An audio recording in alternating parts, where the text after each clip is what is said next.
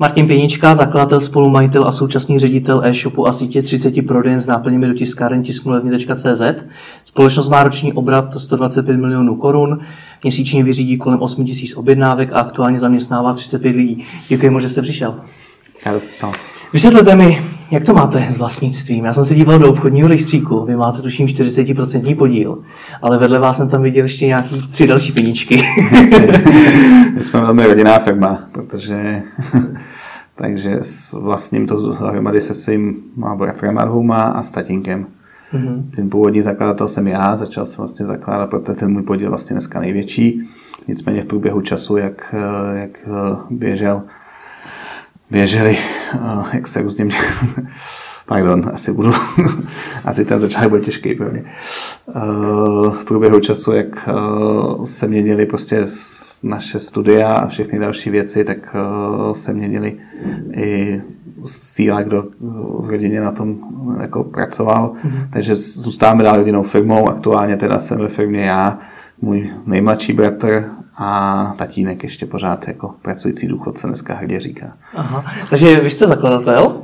Tak. Zakládali jste to všichni společně, nebo vy? A... Ne, ta, ta myšlenka původní byla moje. Vzniklo to tak, že jsme na studentský, nebo že jsem na studentský koli začal prodávat náplně do tiskáren, protože mě přišly drahý. Uh, tam byl vlastně první sklad a v podstatě to obsluhovalo ty studenty tady v Praze na strahovských kolejích. Mm-hmm. Uh, pak vlastně my jsme jeden z nejstarších e-shopů, protože přišla vlna, vlna internetového obchodání a zkusili jsme prostě založit a podávat ty náplně uh, přes internet. Mm-hmm. Uh, já si vybavu situaci, kdy jsem šel na poštu se čtyřma balíčkama, což byl ten den naprostý rekord baťušku a tu úvahu, kterou jsem měl v hlavě, byla na úrovni, jo, tak mám 25 korun na jednom balíku, to dohromady mám dneska vyděláno stovku, kdyby to byl dvojnásobek, tak by to začala být docela zajímavá brigáda. No, a, pak se říká, možná i trojnásobek byl zajímavý, tak jako neskromně. No a na ty koleji to postupně nějak jako rostlo, poměrně no, to, v podstatě jsme se tam dostali až na nějakých 20 balíků denně nebo něco takového, kdy to přestalo být, kdy to přestalo být únosný hmm. to expedovat vlastně postele, když to vemu do důsledku, hmm. protože celý ten sklad byla, byla postel. Postel? Postel, no. Tak už mi teda hodně lidí řeklo hodně věcí, co bylo sklad, ale postel slyším poprvé. Ne, postel, protože ta je relativně malý, takhle se odkopila ta klasická malenda studentská, v něm byl prostě pevný sklad, vydržel to tam prostě poměrně, poměrně dlouho. Aha. A proč zrovna, tiská, eh, proč zrovna náplně do tiskáren? To byla jenom uspokojení potřeby, kterou jsem měl jako student, když jsem tisknul ty svoje. Tady, takže to bylo spíš jako uh, my jsme tam trošku to, tam byla jako schoda náhod. To byl vlastně první prostředí, který byl kompletně zasíťovaný, protože na té strahovské kolí bylo 7000 studentů, všechny propojený počítačema a tenkrát tam bylo něco, co by se dneska nazvalo sociální sítí. V té době to bylo ještě textový uh, psaní řádku, ale bylo to o tom, že vlastně každý mohl dát nějaký inzerát, jmenovalo se to newsy, každý si tam mohl dát nějaký příspěvek a spousta lidí si to četla a někdo na to zase reagoval. V podstatě dnešní, dnešní obdoba sociálních sítí, ale v té době to nikomu tak jako neříkal nebo nikdo to takhle nepoužíval. No a uh, já jsem potřeboval koupit právě náplň do tiskárny, tak jsem tam hodil, hodil příspěvek typu potřebuji náplň do tiskárny, když se nás sejde 9 dalších, protože potřebuji 10, tak dostanu 30% slevu prostě na ten nákup. Hmm. Což je teda druhý princip trendu, který bych dneska nazval hromadný nebo slevový.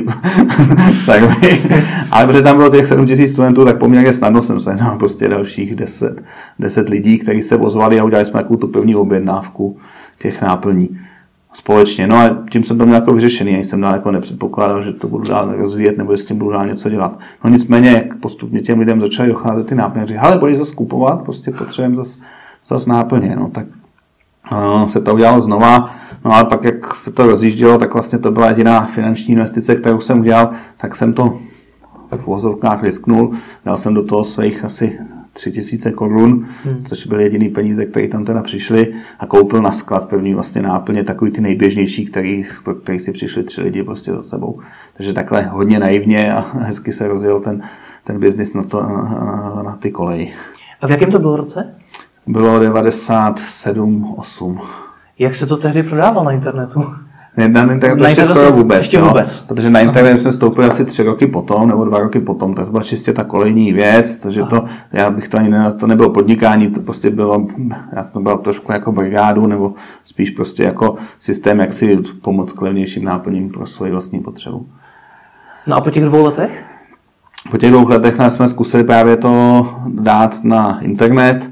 Uh, jsem říkal, aha, já potřebuji nějakou dobírku, potřebuji vyřešit nějaké věci, nebo prostě potřebuji nějak ty peníze dostat, pak jsem říkal, aha, ona existuje dobírka, jak to vůbec funguje, aha, od České pošty jsem dostal takovou strašnou složenku, tu jsem vyplnil teda akorát jednu a strašně mě to naštvalo, protože tam byla spousta věcí, které se opakovala a přišlo mi to strašně komplikovaný, takže jsem si ten, ještě ten večer napsal programek, přestože jsem potřeboval jednu týdně, tak mě to jako štvalo, že to budu vyplňovat ručně, tak jsem si napsal programek na vyplňování složenek a ten ku podivu pak vydržel fungovat dalších možná 8-10 let, ten přežil až do nějakého objemu, třeba 100 balíků denně.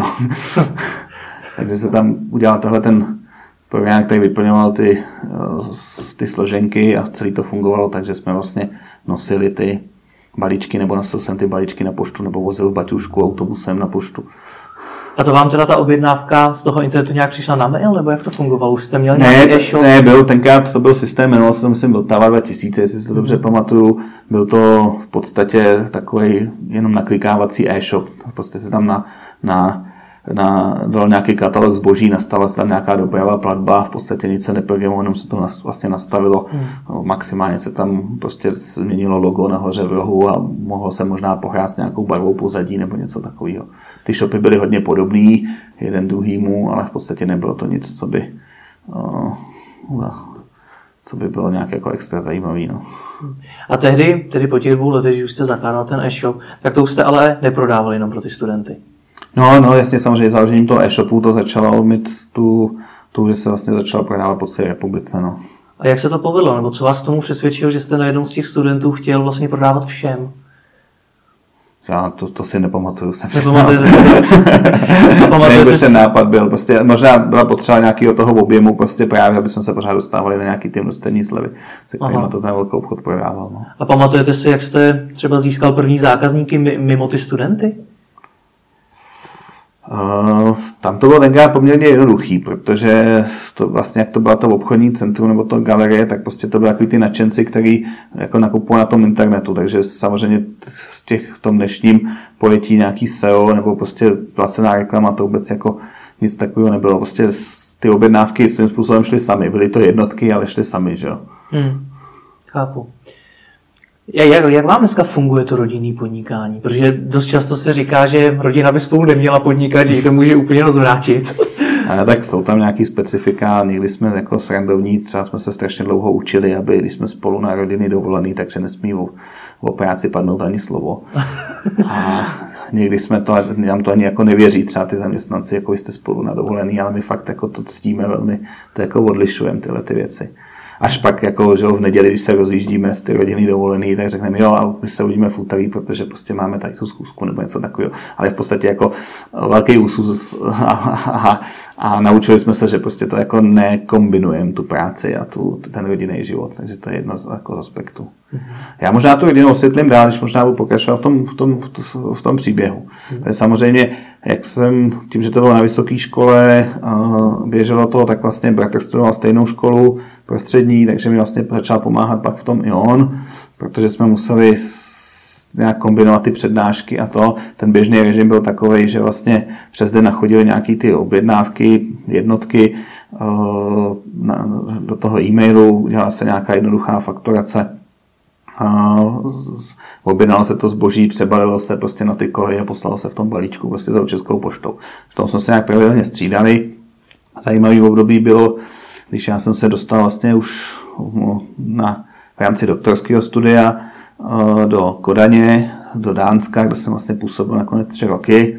Takže to fungovalo tak, že eh, já jsem dělal všechno, co šlo dělat po internetu, to znamená fakturaci, objednávání zboží, vyřizování dotazů zákazníků a další věci. A ty věci, které už nešly dělat po internetu, to znamená ty, ty věci, tak ty dělal zase brácha tady v Čechách, takže ten si ten, to, to, to zboží zabalil a odnes na poštu pak vlastně reálně po ty, jako po škole. A takovým režimu to fungovalo začátku poměrně taky dlouho. nicméně to pořád kontinuálně tak jako by drobně rostlo a dorostlo to do stavu, kdy ta vrátnice na těch studentských kolejích, tam paní byla zabalená prostě balíkama, které vlastně přišly od těch dopravců ten den, takže se tam sotva hla. My jsme to na těch x metrech čtverečních na ty koleji přebalili do menších balíků a poslali pryč, no a začalo to být jako neúnosný tou velikostí a dalšíma věcma. No nicméně jsme neměli odvahu, odvahu s tím uh, si pronajmout kancelář uh, v Praze, takže jsme se vlastně vrátili do pro nás všechny rodného Jičína, uh, kde jsme si vlastně pronajali první kancelářičku, která byla velikosti prostě nějakých třikrát pět metrů nebo něco takového. Bylo to v období takový veselý, protože my jsme v podstatě nedělali nic jiného, než jsme hledali, kterou další kancelář bychom jako získali, nebo jak bychom se prostě rozšířili, protože tím, že to najednou jsme přestali dělat jako při škole a začali jsme, zavedli jsme telefon, pevnou linku, kam se ty lidi dovolají, Uh, začali jsme rychleji odpovídat na ty dotazy těm zákazníkům a nejenom prostě jednou denně, ale v podstatě okamžitě, tak to dostalo poměrně zajímavou dynamiku, prostě co se týče růstu. Takže, co to znamená? Jsme vlastně přijmuli první dva zaměstnance, Znamená to, že my jsme rostli o nějakých 100% meziročně, prostě, hmm. že jsme měli nějakých 30, 40 balíčků denně. Jo. A v podstatě jediné, co jsme pořád řešili, jako prostor, že máme málo místa, že potřebujeme prostě větší sklad, větší prostě jako to, jak vlastně zefektivnit tu od toho jednotkového posílání těch jednotlivých balíčků, jak vlastně mít nějaký trošičku sklad, jak to z toho brát, jak vlastně optimalizovat ty skladové zásoby. No. No a nebyla tedy svým způsobem chyba, že jste nebyli v Praze? Sice by to asi bylo dražší, ale je to větší město, pravděpodobně víc. Je to možný, že to byla chyba, no. Že já jsem ještě v té době vlastně pořád působil na vysoké škole, pro mě tohle, já jsem to pořád nebyl jako podnikání, jsem to byl jako hru, jako v hlavě, já jsem pořád nebyl smířený, jim to do dneška dělá problémy říct o sobě, jsem podnikatel, se přiznám. Proč ne? Nevím, mám tam nějaký blok, já jsem se cítil vždycky jako na škole, mě tam bylo jakoby dobře, měl jsem pocit, že prostě tam patřím a to, že je prostě svět, který, který, který mě bavil a ve kterém mě bylo dobře. Jo, akorát v roce 2008 pořád jsem to kombinoval, že vlastně na zlomek úvazku jsem byl prostě v tom, tom biznisu a 100% prostě zbytek času jsem trávil teda na vysoké škole. Eh, přednášel se nějaký modelování systému a procesů a, a, a matiku na katedře matiky, to mě bavilo.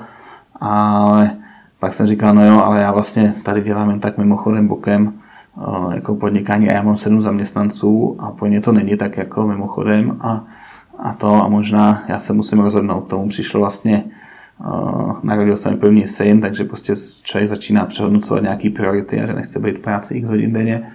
Takže pro mě bylo poměrně těžký rozhodnutí, jak vlastně eh, jedno nebo druhý. V tu chvíli, když už to prostě nešlo dělat oboje najednou, nebo bylo neúnosné to dělat oboje najednou, tak jsem se musel rozhodnout. A s tou školou jsem se loučil ještě strašně těžko. Ještě vlastně mě trošku pomohl uh, změna zákonů a právního prostředí, kdy vlastně najednou mohli tatínkové chodit na rodičovskou dovolenou. Mm-hmm. A pro mě bylo nepředstavitelné, že bych ty školy jako odešel, takže prostě takový jako, no tak já to zkusím na rok, to, to podnikání na plný úvazek a, mm-hmm. a půjdu, půjdu na to rodičovský a když to nepůjde, jak se do ty školy jakoby vrátím. Takže jsem byl vlastně první tatínek, tenkrát se na mzdový účtách, se mnou měli jako, trošku se mě uculovali a další, ale já jsem jako odcházel ten na rodičovskou dovolenou s tím, že se začnu trošičku víc věnovat tomu podnikání. Takže a to už byl tedy ten moment, kdy jste to začal brát jako podnikání? Uh, Nebo furt ne? Já jsem si myslel, že v té době už jo, ale teď poslední dobou jsem vlastně přišel na to, že to možná ještě tak jako není úplně, úplně pravda.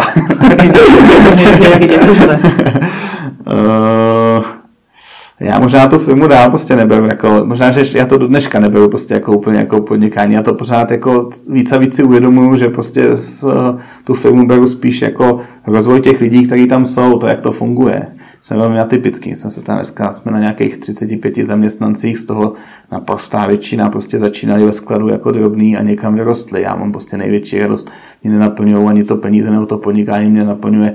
Nebo prostě se mi strašně líbí ta představa, že prostě jsou lidi, kteří začínali ve skladu a dneska jsou prostě na, na pozicích vlastně managementu v té firmě mm. a to platí vlastně téměř o každém a vidím prostě ten životní příběh každého z nich a možná to je to, co mě nejvíc jako naplňuje, než to, že prostě někde prodáváme nějaký tonery, takže hmm. já jsem dostal na otázku, co tě baví na prodej náplní.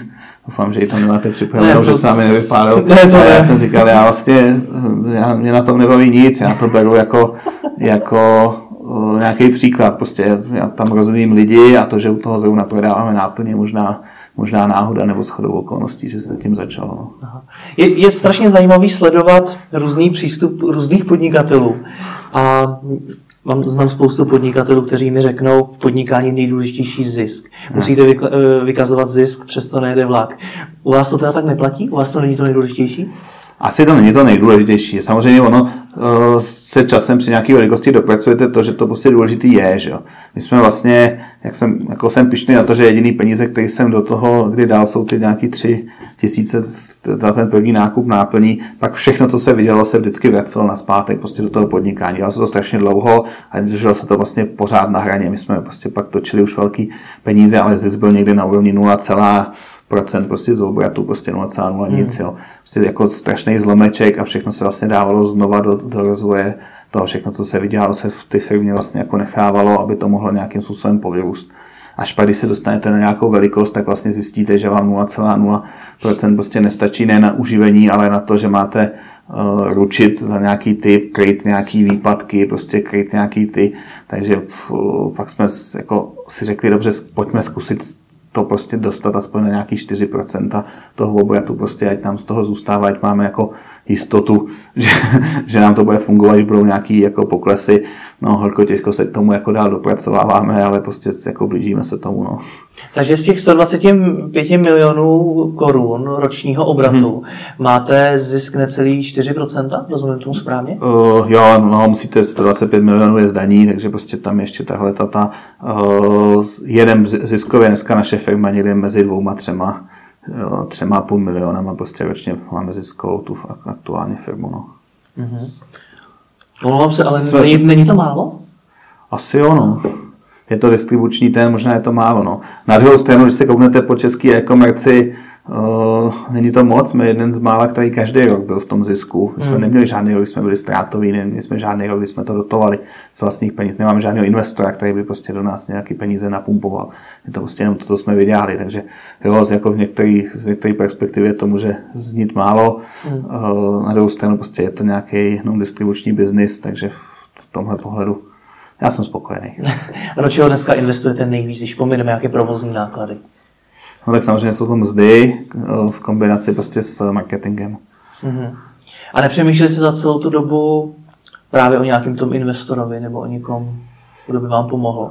A tak sem tam jsme přemýšleli, sem tam nás někdo oslovil, ale zatím jsme vždycky nenašli nějaký, nějakou jako společnou řeč, jak to, jak to, jak to dál posunout. No.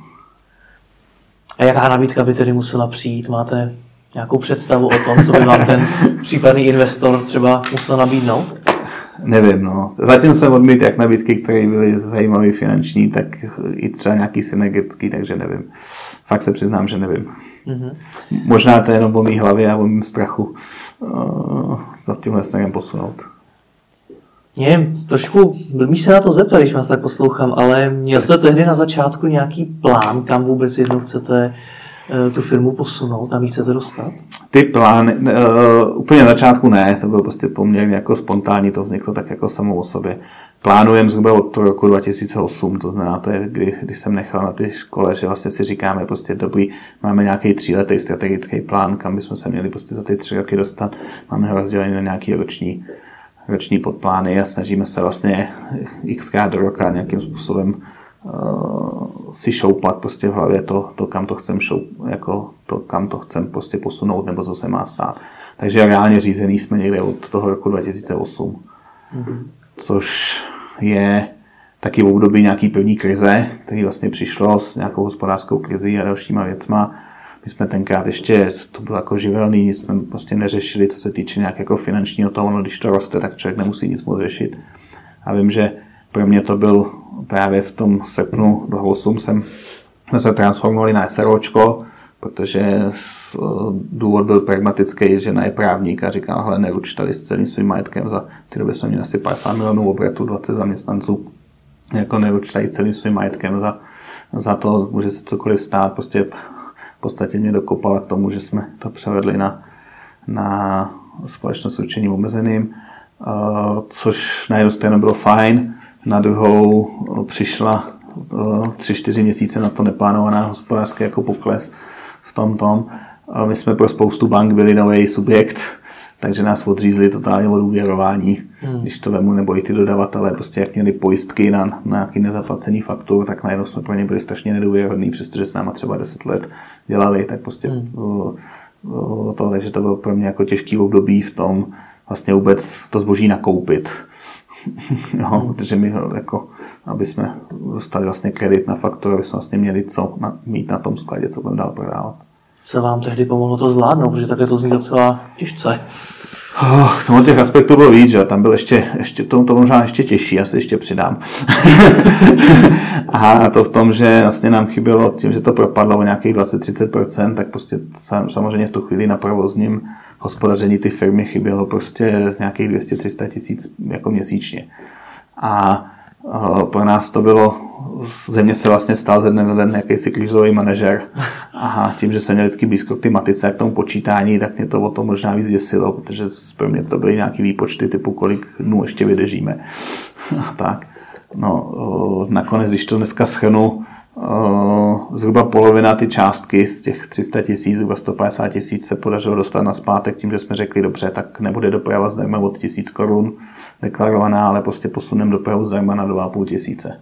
Hmm. Což znamenalo v tom objemu, že prostě jsme přestali dotovat dopravu prostě uh, zákazníkům uh, a ušetřili jsme na provozu prostě asi 150 tisíc. Prostě ten, ten, a ku podivu nám ani moc neklesly objednávky jako z tohohle, z tohohle pohledu.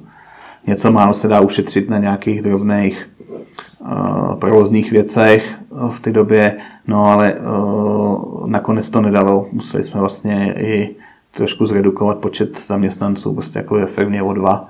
A v té době jsem si ještě, jako, pro mě to byla obrovská životní zkušenost, protože si člověk pak najednou jako přijde, jo, dobře, chovám se k ním hezky, odstupný, všechno vyplatím zákonný, ty, vím, že za to nemůžu, že prostě ty, ty, ty obraty to, stejně ty lidi to moc nepoberou a stejně prostě to skončí, takže vás nemají rádi a prostě vy to.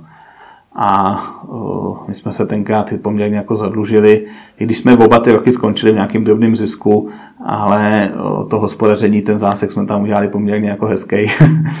A co nám pomohlo, pak trošku změna vnímání marketingu a věcí, které jsou kolem toho. My jsme už v té době měli nějakou poměrně silnou smlouvu na seznamu, že utratíme nějaký za nějakou banerovou inzerci, prostě nějaký peníze a měl jsem mi vypověditelnou v půlce roku, tak jsem tam právě v tom půlce roku přišel říkám, omlouvám se, ale prostě mám strach, prostě v tuhle chvíli mi to nedává, nejsme schopni utratit ten druhý půl milion prostě u vás tady za tu reklamu. No a oni tak jako přepočítali a povídají, dobře, eh, my vám dáme o 10% reklamy víc, a, ale hlavně utraťte ten půl milion. A uh, já jsem to takhle přepočítal, říkám, no 10% mě nespasí, to prostě nedává, ten, ten propad je větší, než prostě, než uh, tohle. A tak jsem se tam vrátil asi třikrát, vždycky s tou výpovědí v ruce a vždycky jsem dostal další dodatečnou slevu. Až jsem se dostal na ceny, které bych v životě nevěřil, že prostě můžou být. Hmm. Jo, že vlastně jsme najednou začali kupovat, a já to vlastně nesmím říct, protože to je obchodní tajemství, ale hodně levně. ale že, že, to nebylo najednou o tom, uh, jakou slevu si prostě uhádám, ale o tom objemu, který tam prostě se, se, se otočí. Jsem vlastně pochopil, že ta druhá strana prodává reklamu, to znamená, ten prostor buď prodá nebo neprodá a jde o to prostě, kolik dostane fakticky těch peněz v té absolutní částce a ne, hmm. ne to, kolik prostoru vám za to prostě jakoby nabídne. Takže až když jsme našli ten průnik prostě někde za výrazně nižší ceny, jsme nakupovali do té doby, tak to byl ten bod zvratu, kdy se to podařilo prostě celý, celý jakoby otočit a tu, tu firmu z té krize vyvíst. Hmm. No. Já dneska vím, že jsme byli nějaký tři dny od krachu. Tři dny od krachu jste byli? Ježišmarja, jaký to je, jaký, jaký to je pocit být tři dny od krachu? Nevím, no, tak člověk jako nespěl na nějaký autopilot a, a další.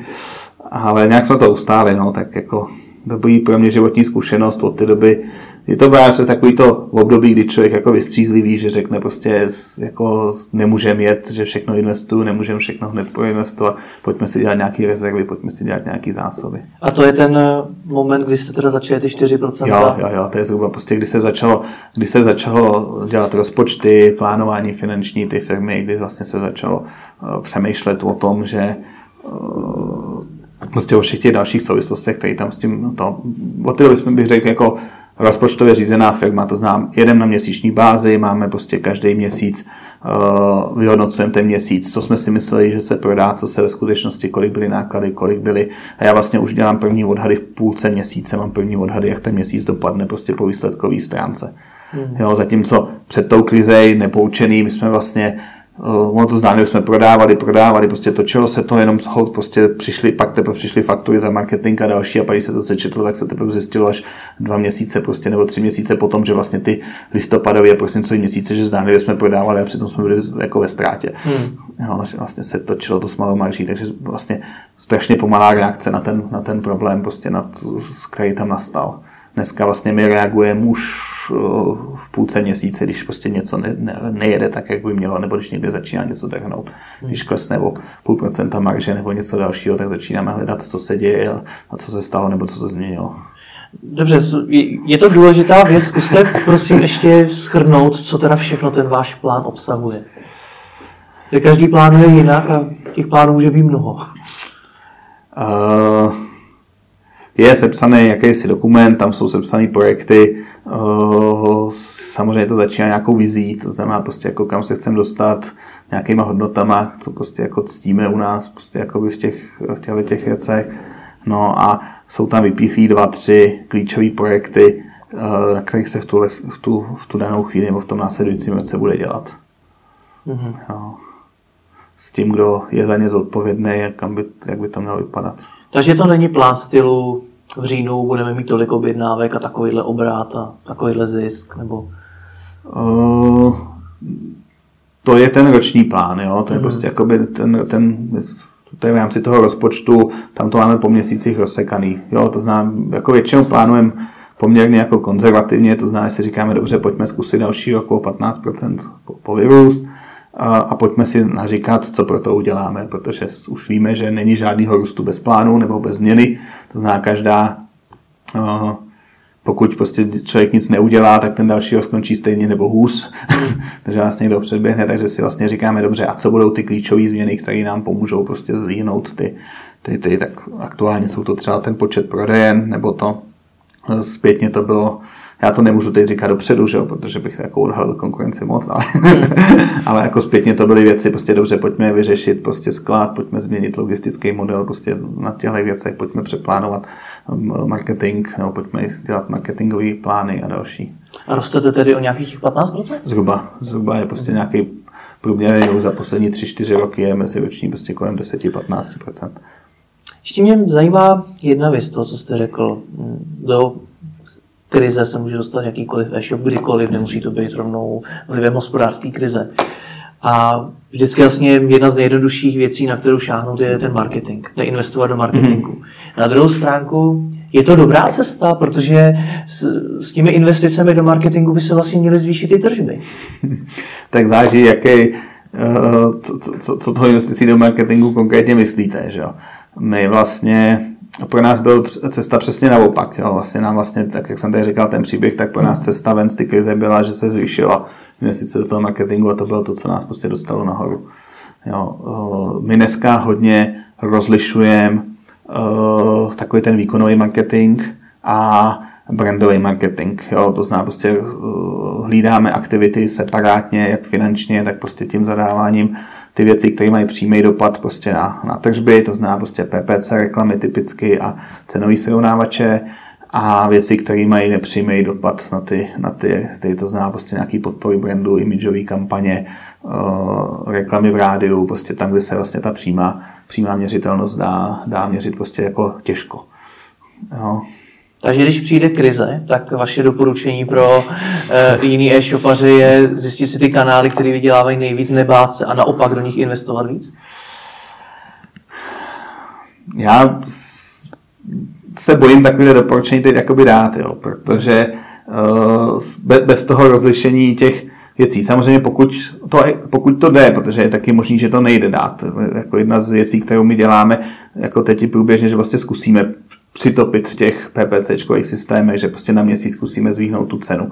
Ale třeba ten náš segment je tak konkurencí, že prostě já, já tím, že přidáme prostě do marketingu a teď, když toto některé experimenty jsme dělali třeba dvojnásobek, tak nám se zvýhnou, nám se efektivita těch kampaní zvedne o 15%, tak to samozřejmě nedává smysl, prostě nemá cenu, pak už se dostáváte prostě do čísel, který uh, v životě nedostanete na zpátek. Takže za mě doporučení ty krize předcházet spíš, jo? prostě spíš vědět, uh, co jsou ty věci, které vás do ty krize dostanou a hledovat si hlídat dopředu. A jedno z těch předcházení je prostě můžete mít, jako budovat pořád nějaký povědomí o ty vlastní značce, což my děláme jako poměrně usilovně a snažíme se propagovat prostě jako brand, tisknu levně a snažit se dostat do povědomí tu značku. A to je část, která, když potřebujeme ušetřit peníze, kde se dá prostě malinko dát nohu z plynu nebo malinko přišlápnout v tu chvíli, když ty peníze máte. Tam se to dá regulovat a není to hned vidět a berete si víc budoucnosti a tak to, tam to doporučení jde. Ale není to o tom, že prostě teď jsem v krizi, no tak se šlápnu plyn a prostě proinvestuju prostě do značky, protože to prostě fungovat pravděpodobně nebude. Hmm. A ještě bych se pozastavil u jedné věci, a to je ten, jak jste říkal, že jste to měl na sebe jako na živnost a uh, přešel jste na SROčko. Ano. To je taky situace spousty menších e-shopů. Jaký ten přechod je? Uh, po té administrativní stránce to bylo jednoduché. To, jsem prostě, to si myslím, že nebylo nic jako extra, čeho bych se obával. Uh, my jsme si to ještě zkomplikovali, protože my jsme zároveň tím tím přechodem dělali změnu kompletního systému informačního, toho, toho základního jádra, toho CRM, co se prostě, co, co, co řídí veškerý fakturace, sklady a další věci za vlastně systém, který uh, umožňoval práci více lidem najednou a další. My jsme měli nějaký databázový systém prostě na SS3 od Ziegler Softwareu, který v té době, když na něm dělalo 8 lidí najednou, tak sice fungoval, ale běžel pomalu a pořád se tam něco jako to vlastně plně serverový systém nebo cloudový řešení dneska. A v podstatě pokročilý systém uh, Money S5. A my jsme to vlastně tím, že jsme to z, ušetřili jsme nějaký peníze a nějakou námahu tím, že tím, se založila nová firma a začala vlastně na kompletně novým systému. A přetáhli se tam jenom prostě ty zákazníci, ty uh, objednávky, dodavatelské vztahy, prostě všechno, tak to nakonec bylo jako poměrně jednoduchý to naimplementovat zároveň, ale pro mě ta změna toho SROčka je spíš tahle ta interní, co se týče prostě změny toho systému a dalšího. Mm-hmm. No, myslím si, že to nám hodně pomohlo i dál, protože my dneska na, dneska na tom systému jsme už při nějakých 40 lidech a jsme schopni ho dál rozšiřovat, škálovat, prostě, ale to je takový bod, prostě, když se přechází, uh, uh, když se to má začít dělat pořádně, protože ty systémy jsou samozřejmě jako poměrně drahý, že? Jak ta implementace, tak, tak ty nástroje. A prodraží se to i z hlediska nějakého vyplácení odměn pro vás přímo? Protože dostat peníze z toho, když jste živnostník a SSROčka je přece jenom něco úplně jiného. Uh, no, jenomže ono, takhle, v tu chvíli, když jste jeden v týmu prostě deseti lidí, tak to vyplácení toho jednoho už nehraje roli. V tu chvíli, když jste sám živnostník a přemýšlíte, jestli budete mít SROčko, tak to možná, nebo už máte tři lidi, tak to prostě má to, tady je to o tom poměru. Prostě pokud jsem byl jeden, který je vyplácený jinak v množství x lidí, tak to prostě samozřejmě, pak, pak by se to prodražilo, jo, ale tím, že já si myslím, že to ne, jako nebylo to věc, kterou bychom my jako zkoumali, že by to byl důvod, kvůli kterému jsme se rozhodovali. Hlavní důvod ty transformace na to SROčko bylo to, aby člověk neučil prostě celým svým majetkem prostě za to, za to co nemůže ovlivnit. Mm-hmm. Mi jednu věc. Já jsem tu měl člověka, který prodává korálky, člověka, který prodává drony, špionážní techniku, prostě různý lidi s různým sortimentem. A každý z těch sortimentů je něčím specifický. Čím je specifický ten váš? Tak je to šíře toho sortimentu částečně, protože těch tiskáren je strašně moc, těch typů je strašně moc. Pak je specifický tím, že a se blbě dohledává, že musíte, že tam je spousta čísel, je to jako součástky do aut, to znamená prostě občas nehledáte podle toho názvu toho produktu, ale názvu produktu, do kterého ten sortiment pasuje. Hmm. Další velká specifičnost je, že přece je to sortiment, na který uh, nabádá k opakovaným nákupům a je potřeba si hlídat ty, uh, to, že to ty lidi potřebují opakovaně, tohle to si hlídat. No a asi taková ta nejspecifičtější věc je, když to dojde, jak na to všichni spěchají. Což se ve výsledku projevuje jak? Třeba v porovnání jim teda s prodejem uh, kosmetiky nebo čehokoliv jiného. Co se projevuje porovnání tak, že vlastně tam najednou nejde ani takovou tu cenu, jako o tu rychlost a o ten sklad, co máte na tom skladě. Takže je pro vás důležitá nějaká rychlost dodání. Přesně tak, že vlastně pro ty zákazníky je eh, důležitější ta rychlost toho dodání než ta cena. Mm-hmm. Pro zajímavost, kolik tak existuje druhů náplní do tiskáren? Aspoň odhadem. Já nevím, kolik jich existuje celkem. Myslím, myslím, že máme nalistováno skoro všechno. Existuje zhruba na českém trhu 10 tisíc tiskáren a těch katalogových čísel, které tam jsou, něco kolem 7-8 tisíc, jestli to dobře pamatuju. Uh-huh. Je to v tisících. Uh-huh. Kdo jsou tak obecně nejčastěji vaši zákazníci? Pro nás vždycky klíčový, nebo prostě takový nejběžnější zákazník byl domácnost, domácí uživatel, ty studenti, prostě ze kterých jsme vyrostli a postupem času dneska se to transformovalo do živnostníků a malých a středních firm. Já svou oblibou říkám jako typický živnostník, nebo to jsou lékaři, prostě učitelé, právníci, prostě takový, to, pokud je to státní zpráva, tak to jsou malý úřady prostě na malých vesnicích, kde prostě pořád o tom spotřební materiálu rozhoduje ještě jeden člověk, který si vybírá na základě nějakého poměru ceny a, a výkonu. Neumíme korporace, neumíme prostě velký státní zakázky. Ale umíte státní zprávu? No, říkám, ty vesnice. Mm-hmm. Ty, ty, ty vesnice, kde je starosta akorát v úterý. No, starostou. Jo, nebo prostě.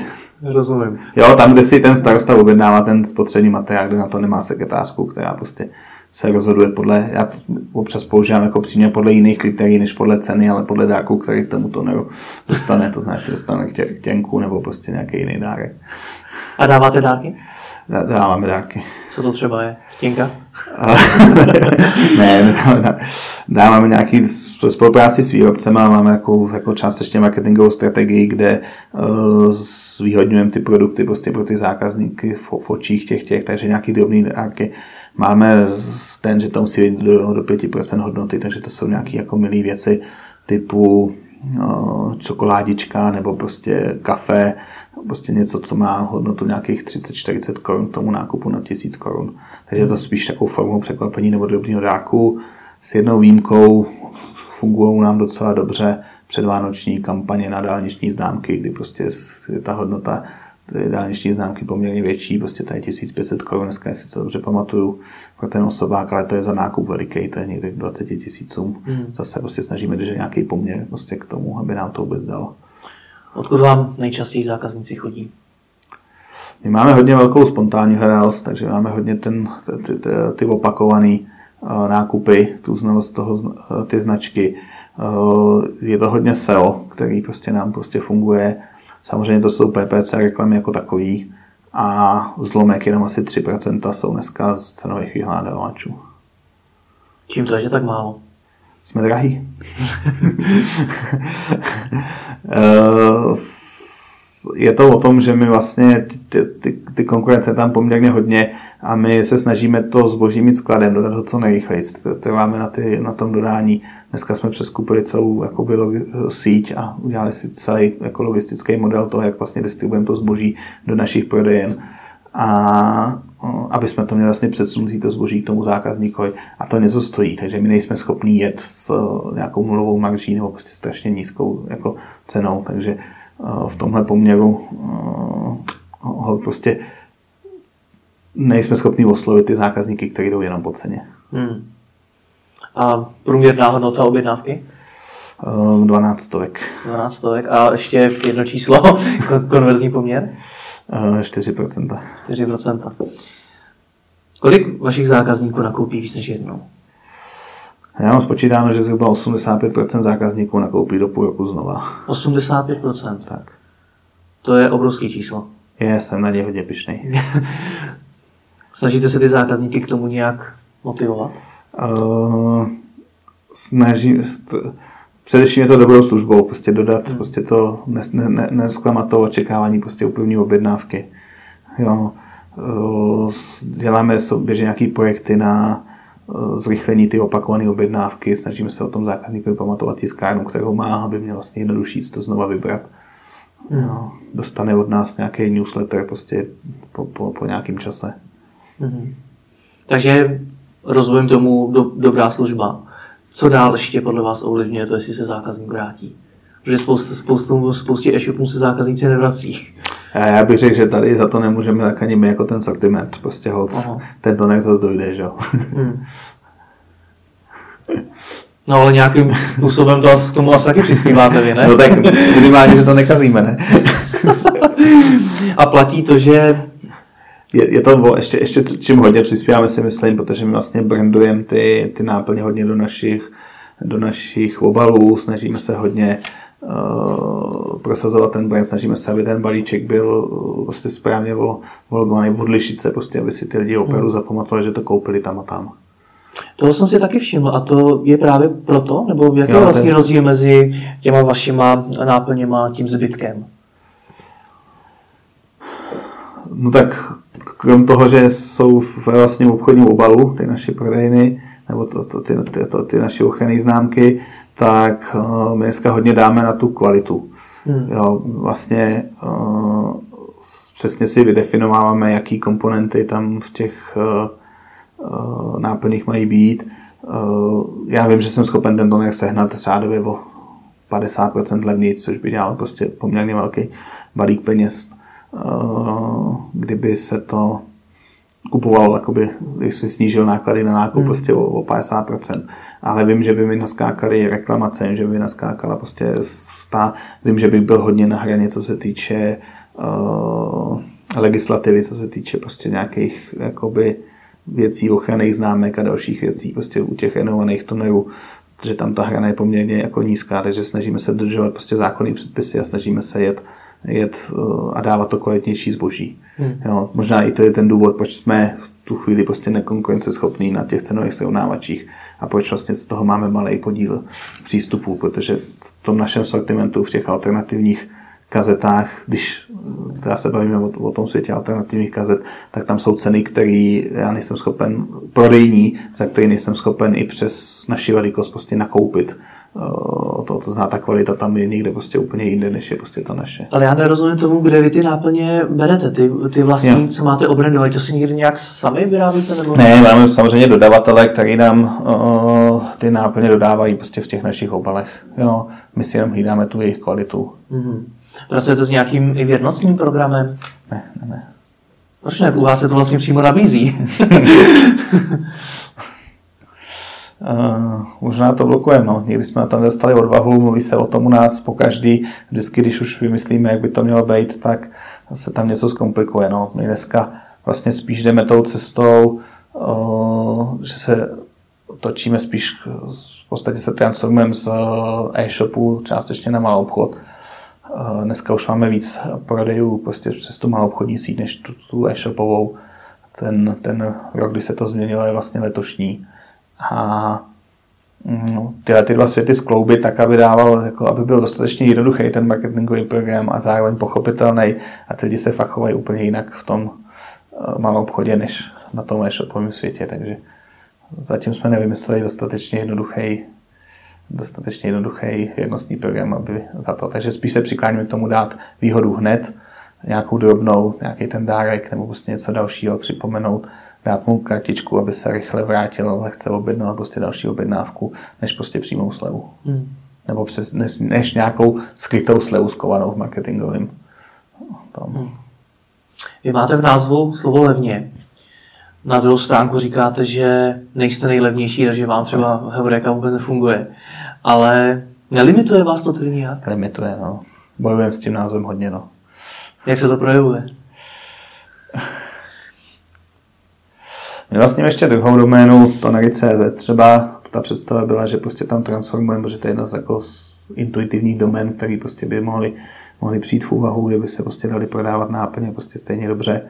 Eh, a možná jako tam přesunout ty prémiové služby, které kolem toho vlastně jsme schopní poskytovat, ale v podstatě to možná souviselo s tou krizí, kde prostě, když my jsme byli těsně před tou transformací, že to celý přejmenujeme, že prostě to přesuneme na nějakou jako prémiovější web a že budeme mít prostě něco, co bude mít nižší služby, menší kvalitu, nižší cenu a něco, co bude mít prémiové služby a uh, perfektní kvalitu služeb, tak vlastně přišla krize a ukázalo se, že to levně funguje. Hmm. Uh, a uh, u toho jsme teda jakoby zůstali, takže my dneska jsme jako BMSem, nevím, jak nás vnímají zákazníci, vím, že nejsme jako nejlevnější, ale asi nás tohle ten krok čeká v marketingu to ještě teda nějakým způsobem dát do pořádku, aby jsme i v očích těch zákazníků uh, vypadali nebo naplnili to očekávání, které od toho třeba mají. No.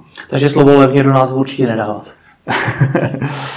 My jsme na tom vyrostli a nám to fungovalo, takže asi, asi dobrý.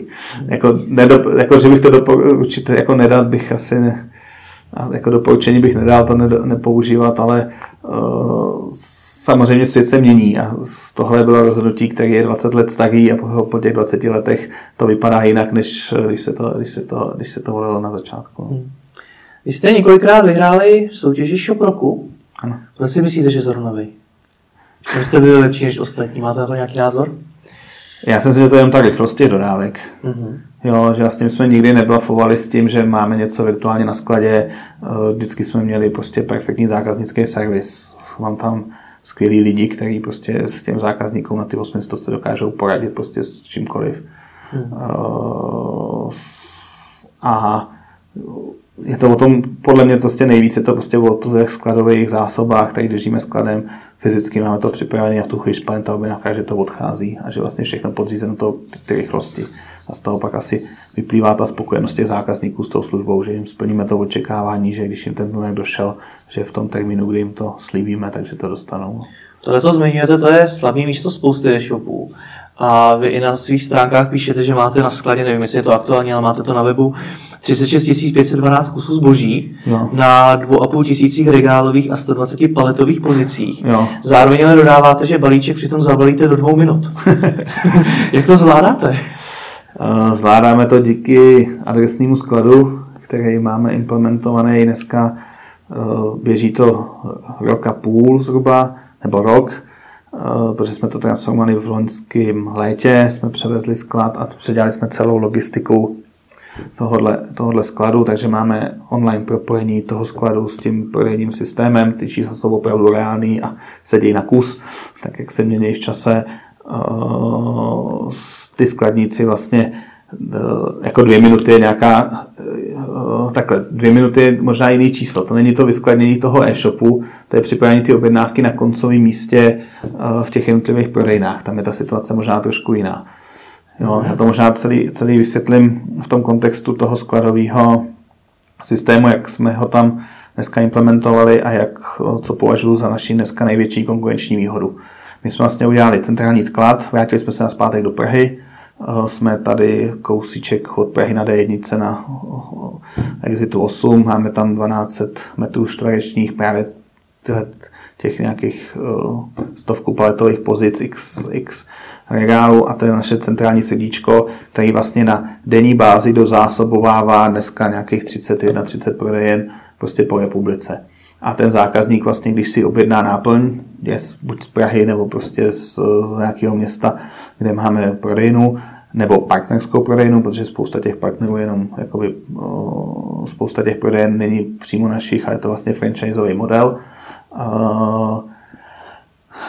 On tam, ten franchise nebo ten partner náš má teda naše skladové zásoby, jsou plně propojený vlastně s tím e-shopem a s tím centrálním skladem. A když padne objednávka od zákazníka, tak u nás je to otočený, takže vlastně na tom skladě u toho partnera se to zboží okamžitě zablokuje a do nějaký minuty, dvou dostává ten zákazník sms vaše, vaše uh, objednávka je připravena k vyzvednutí. A já jako svou oblibou říkám, my, to, my nejsme e-shop, který zboží připravuje do 24 hodin, my jsme e-shop, který má to zboží už před připravený prostě u těch zákazníků. Jsme ho přepravili přes tu noc dopředu na tu jednu z našich prodejen. Hmm. A po té rezervaci se spustí právě ten doskladňovací proces, prostě jo, teď tam ubyla náplň, potřebujeme tam zase doplnit prostě ty skladové zásoby, aby tam zase pro dalšího zákazníka bylo, bylo připraveno. A takhle to je vlastně ten náš centrální sklad, tak jak je zazásoben při těch pozicích, tak ten vykrývá řádově 95% objednávek. Je 95% pravděpodobnost, že když si od nás objednáte to zboží, budeme mít skladem. Hmm. Jo, na těch uh, nás to říkáme prostě klíčových prodejnách, to znamená, prostě jsou prodejny, které jsou tady naše po Praze, kde, které jsou zásobené řádově uh, zbožím za 1 milion korun, tak tam máme nějakou 92% pravděpodobnost u těch partnerů, někdy to je v obchodních centrech malý stánek, kde je prostě zboží za pár tisíc, ale pořád jsme tam na nějaký 70% pravděpodobnosti.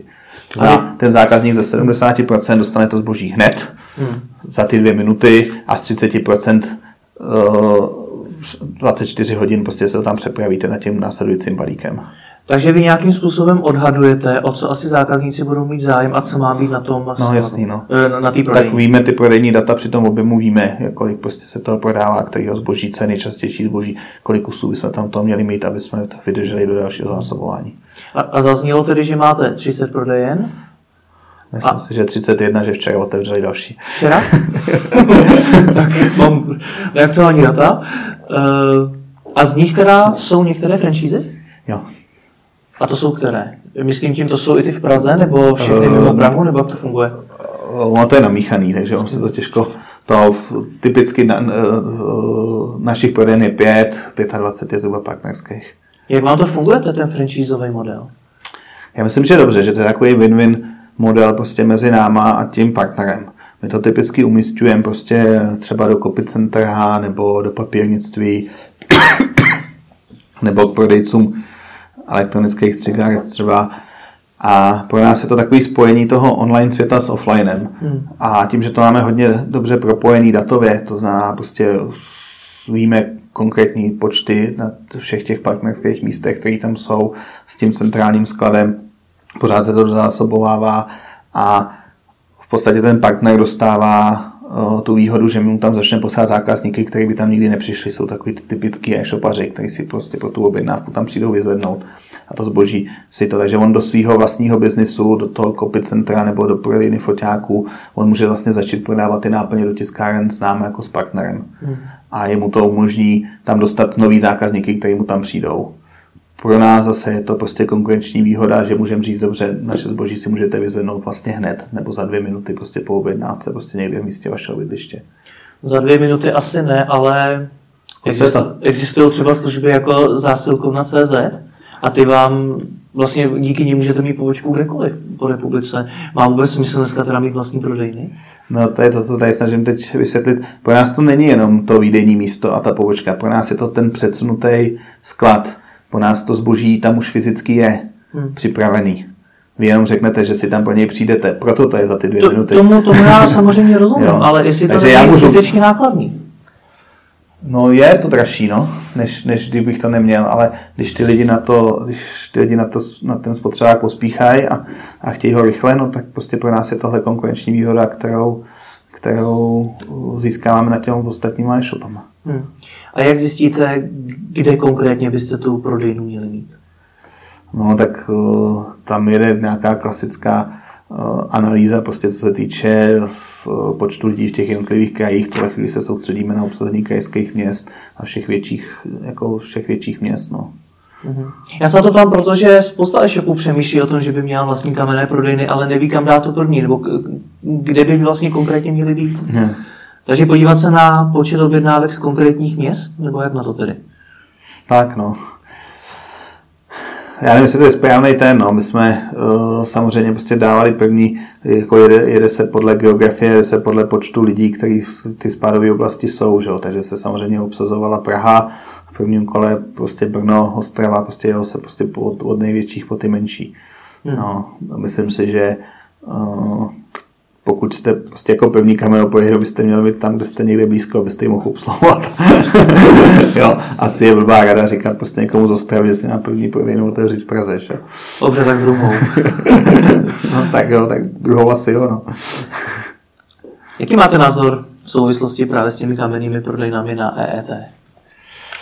Já se přiznám, že jsem spíš fanoušek, překvapivě, protože my to vlastně dneska live a všechno máme tím, že jsme vlastně e-shop, tak stejně všechny tržby nám chodí na účet, takže my v podstatě všechno, já jsem jako hodně zastáncem, že podnikat by se mělo správně a a poctivě, takže uh, my tyhle ty věci v podstatě interně máme zvládnutý pro nás a máme vlastní ten kasový systém právě proto, aby to, takže pro nás to bude úprava, kromě vytištěné účtenky, teda odeslat ještě dát tomu finančnímu úřadu, takže já trošičku doufám, že na, my bychom měli být ty, který nám to pomůže ve smyslu to, že vlastně nebudeme muset eh, bojovat s někým, kdo ty daně neodvádí a kdo prostě uh, ten systém prostě obchází. Hmm. Protože my to jako dělat z principu nechcem a, a ani nemůžeme při tomhle tomu objemu, který děláme, protože by jsme, eh, jako není šance prostě někde odklánět nějaký tržby, protože by se mi porušil celý ten systém, celá ta synergie toho logistického modelu, který je pod tím. Hmm. A co vás dneska tak obecně v vašem biznise trápí nejvíc? Máte nějaké trápení? Jako úplně nejobecnější je takový ty věci, samozřejmě to pořád nějaký rozvoj lidský, lidí, prostě kam jako se šoupat, nějaký komunikační ty prostě mezi, mezi kolegama, z těch právních věcí, co říkáte, pořád tím, že já jsem žil ty tři, tři roky v Dánsku, tam je obrovský respekt zákonům, k pravidlům prostě a ke všem věcem.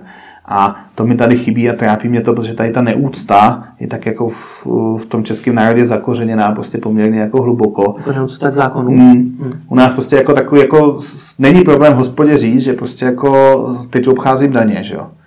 Jako v Dánsku by to v životě nikdo neřekl, protože prostě by byl za největšího, tam je prostě ten morální standard postavený prostě někde jinde. Hmm. Jo, takže dneska u nás se úplně vytahujeme, že přece nebudu platit jako daně, a to, takže to mě přijde jako, jako zarážející a problém je v tom, že ta neústa je i už u těch zákonodárců. Jo? Prostě, prostě pokud chci zavíst nějaký nový pravidlo a dám na to podnikatelům měsíc, nebo prostě když měním DPH a ještě tři dny před platností toho nevím, jakou sazbu budu účtovat za tři dny, jak pak bych měl jako chtít tu úctu k těm zákonům prostě jako zase ji vyžadovat, jo, takže tam s tím mám jako největší jako problém morální, jak, jak vlastně tohle to skloubit, no. Dá se to nějak změnit, aby jsme tu úctu měli větší? Asi je to o čase, no. Mezi častý obavy e-shopařů patří vstup Amazonu do Česka. Ten mimo jiné prodává i náplně do tiskáren. Jak tyhle obavy vnímáte vy?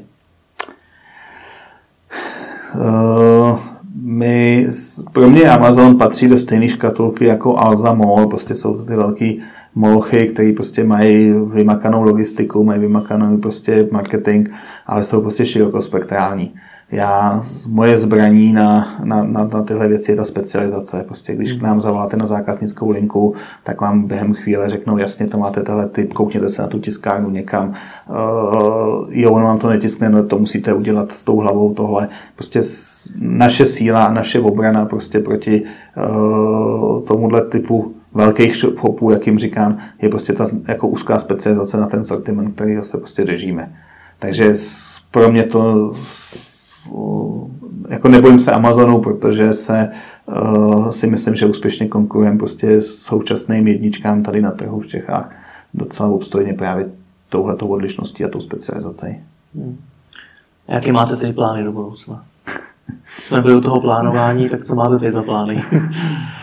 My v tuhle chvíli se hodně transformujeme uh, v rámci těch logistických služeb, protože to jsme podle mě vymakali úplně prostě perfektně, chodí nám to na tom našem sortimentu, eh, takže v podstatě hledáme částečně i parťáka k tomu, jak eh, to nabídnout dál, jak to vlastně zkusit prostě s, eh, jak tu naši logistiku, která je dneska zprogramovaná, funkční, jak ji prostě nakopírovat prostě na další, na další obchodní modely nebo prostě jak využít tu prodejní síť těch partnerských míst i naší prostě třeba prodej dalšího sortimentu. A tím parťákem by měl být teda ideálně kdo třeba. Možná se bude dívat na toto video, možná se vám ozve. Eh, vidíte, to je docela dobrý, dobrý kanál. Uh, tím parťákem, za mě to jsou dvě, dvě, dvě, dvě oblasti. Buď je to prostě nějaký malý e-shop, uh, který je hodně specializovaný, chce si dál dělat to, ale začíná přemýšlet o tom, že ta logistika ho, ho něco stojí. Jako dokud to bere tak, že prostě já to zabalím, odnesu na poštu, je to vlastně zadarmo, tak eh, to, to není ten parťák, protože prostě on tam nevidí ty náklady s tou krabice, ten čas a další věci. Pokud to je prostě maminka na mateřský, tak samozřejmě to není. Ale pokud to ty, třeba ty mamince na mateřský nebo někomu vyroste do té míry, jo, já to stíhám, ale prostě už mě to přestává bavit na tu poštu chodit, tak tohle by pro nás byl prostě jeden z parťáků, protože si myslím, že mu jsme schopní velice profesionálně do pozdních večerních hodin vyřizovat objednávky z toho skladu s tou přesností, kterou tam máme díky čtečkám čákového kódu a všech dalších věcí, které tam jsou. No a druhý parťák pro mě je e-shop, který je ve stádiu ve kterým my jsme byli před třema, čtyřma rokama, kdy jsme vlastně říkali, jo, jasně, my víme, že náklady na jeden zabaný balík jsou jednotkový, takový a takový, ale máme teď prostor, kam dál růst, eh, potřebujeme víc prostoru na to, aby jsme ty zásilky prostě byli schopni odesílat. A uh, řeším, jestli teda půjdu do vlastního skladu, koupím tam za milion čtečky čárkového kódu, ten software a začnu prostě si ten uh, sklad dělat sám, anebo pojďme se bavit o tom, že uh, budu platit prostě 50-60 korun za zabalení ty zásilky, ale budou tomu jenom náklady na tu jednu zásilku a víc nebudu řešit, protože to bude řešit nějaký profesionál prostě vedle. Hmm. Takže pokud se na nás, na nás takovýhle parťák dívá, tak se vám má ozvat. Jo, takže, takže budete chtít dáme kontakt do, pod video. Každopádně děkuji za rozhovor, ať se vám daří. Děkuji za pozvání.